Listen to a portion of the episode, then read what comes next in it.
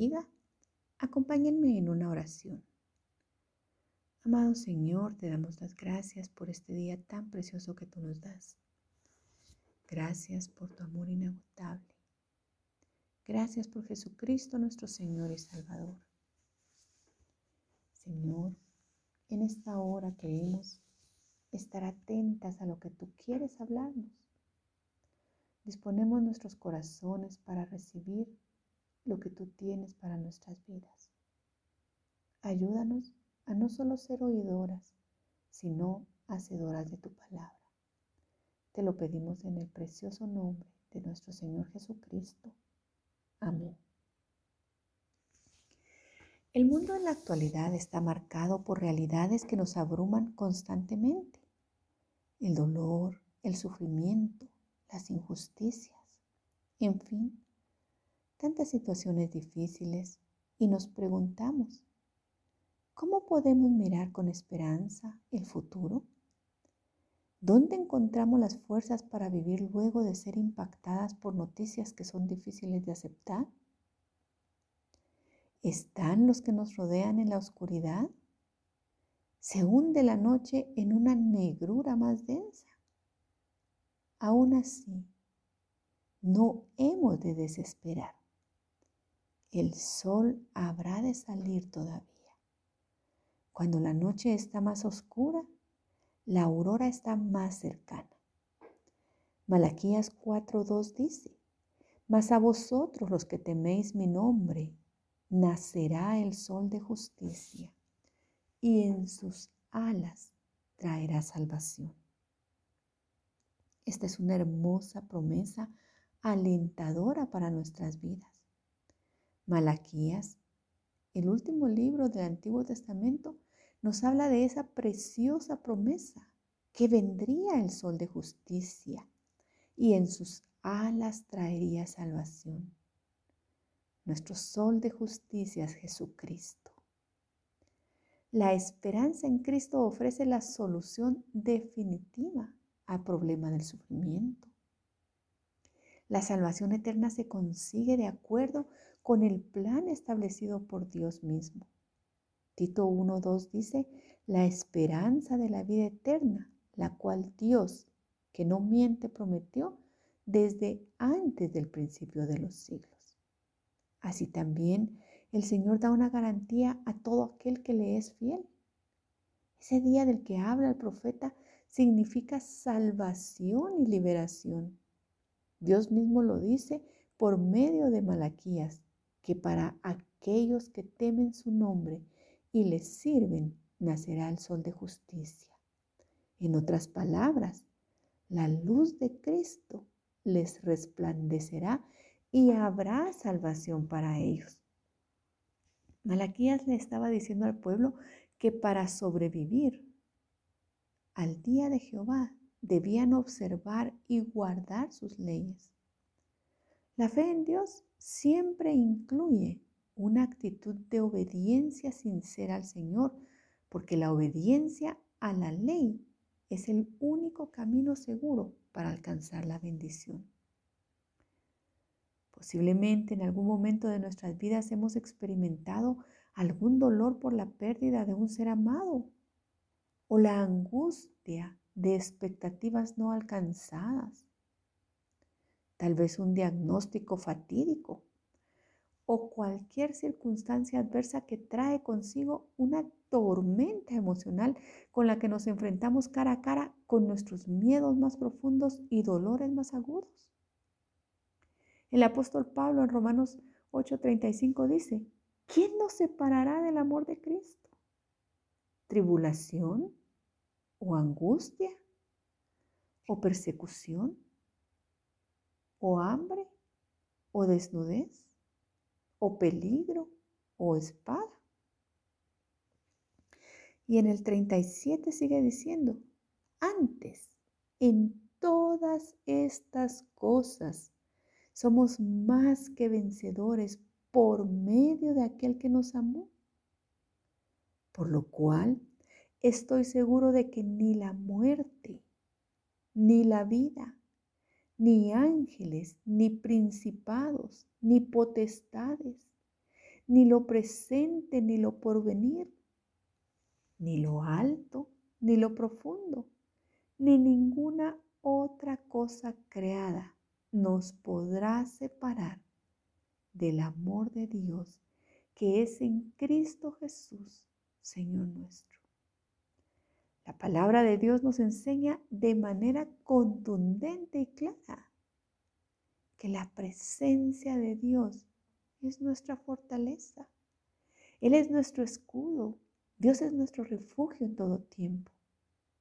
El salmista dijo en el Salmo 23:4, aunque ande en valle de sombra de muerte, no temeré mal alguno, porque tú estarás conmigo.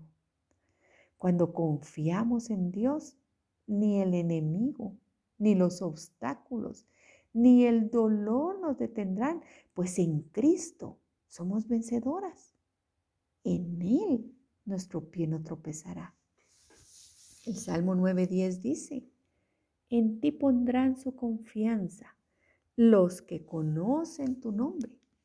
Cuanto mejor conozcamos al Señor, más confiaremos en Él.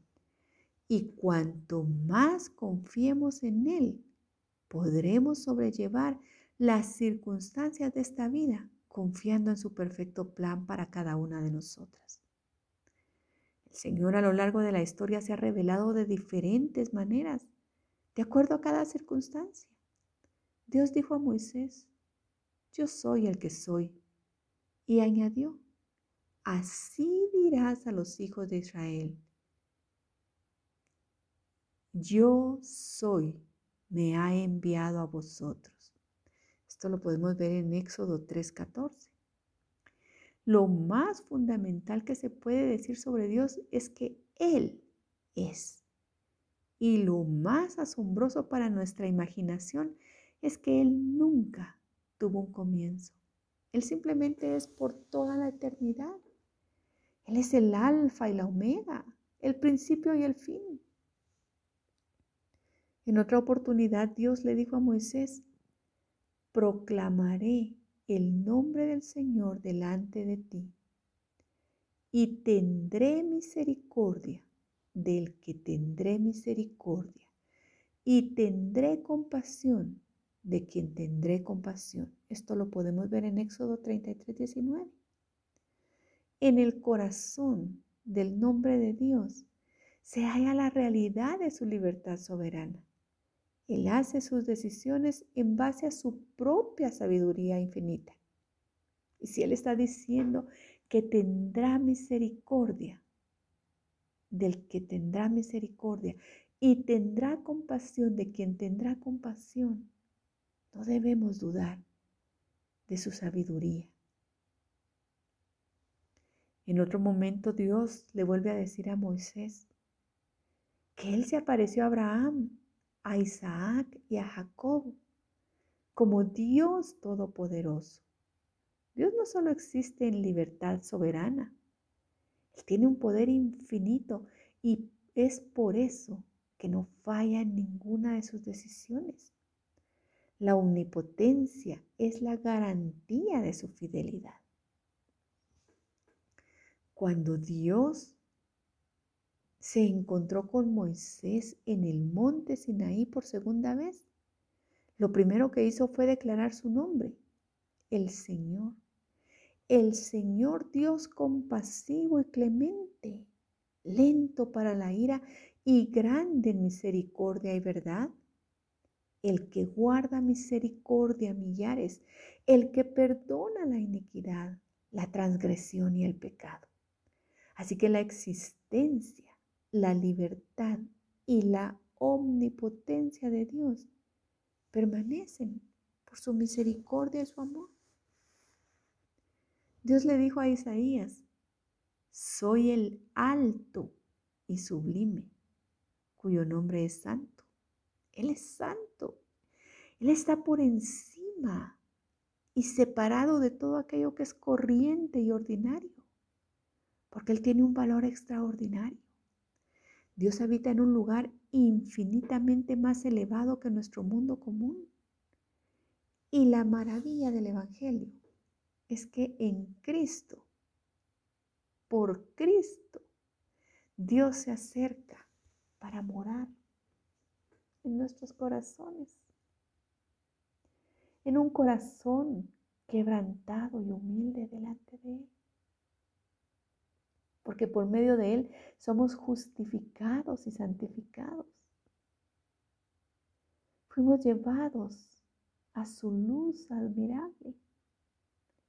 Cristo nos dio al Espíritu Santo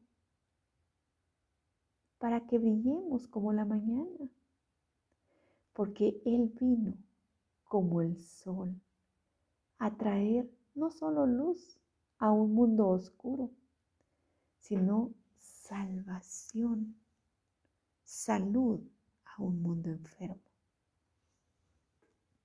Lamentaciones 3, 21, 24 dice, pero esto llamo a la mente, por lo tanto, tengo esperanza. El amor fiel del Señor nunca cesa, de sus misericordias no hay fin. Nuevas son cada mañana, grande es su fidelidad. El Señor es mi porción, dice mi alma, por tanto, en Él esperaré. La esperanza le habla a la desilusión, susurra vida sobre las cosas que parecen muertas y siempre apunta a Jesús. Aunque nuestras circunstancias sean difíciles, sabemos que hay una esperanza que supera todo. Así es como debemos vivir, levantando nuestro ánimo, elevando nuestra mirada a Jesús y recordando su gran amor. Como hijas de Dios, podemos mirar con ojos de fe todas las circunstancias, todas las situaciones de nuestra vida. Con nuestro Dios Padre, todo es posible. Así que cuando te enfrentes a situaciones en la vida en las que parece no haber salida, recuerda a Moisés, que estaba en la orilla del Mar Rojo, con toda una nación desplazada detrás de él y un ejército egipcio pisándole los talones. Recuerda a Abraham, que creyó al oír a Dios decir que tendría muchos descendientes, pero ya era un anciano sin hijos. Recuerda a estas situaciones imposibles y a estos hombres que tenían la esperanza de que Dios haría lo que dijo que haría. Romanos 4, del 18 al 21 dice, contra toda esperanza, Abraham creyó y esperó. Y de este modo llegó a ser padre de muchas naciones, tal como se le había dicho. Así de numerosa será tu descendencia. Su fe no flaqueó, aunque reconocía que su cuerpo estaba muerto, pues ya tenía casi 100 años.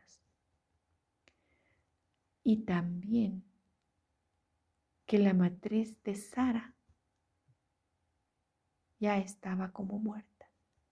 Ante la promesa de Dios, no vaciló como un incrédulo, sino que se reafirmó en su fe y dio gloria a Dios, plenamente convencido de que Dios tenía poder para cumplir lo que había prometido.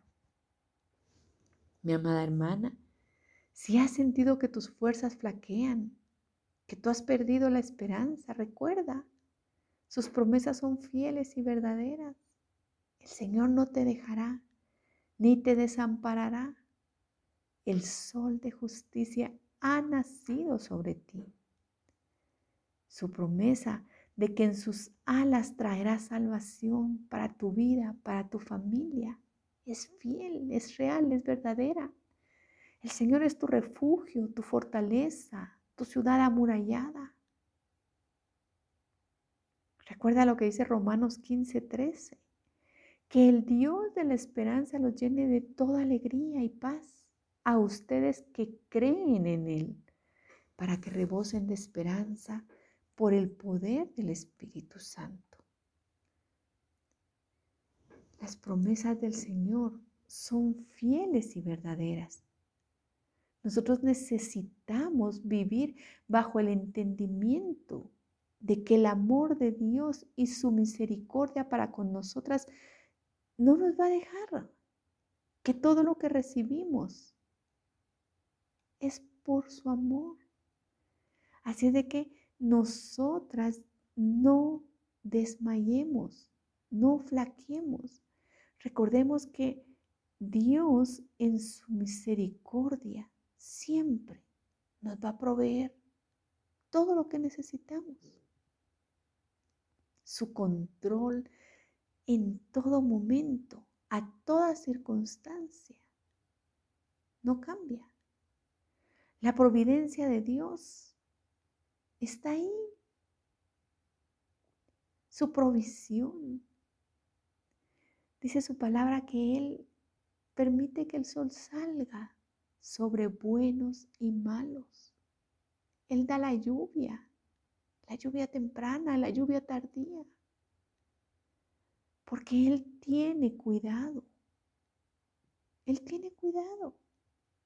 Él no nos deja, Él no nos desampara.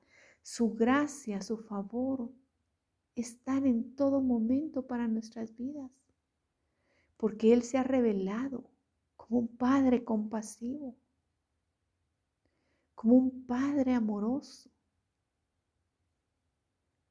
Y si Él ha prometido que no nos dejará, debemos de confiar en Él, debemos de aferrarnos a sus promesas, arraigarnos en esa esperanza, que nuestra esperanza crezca, que esos cimientos, que esas raíces estén bien profundas en esa esperanza en Cristo.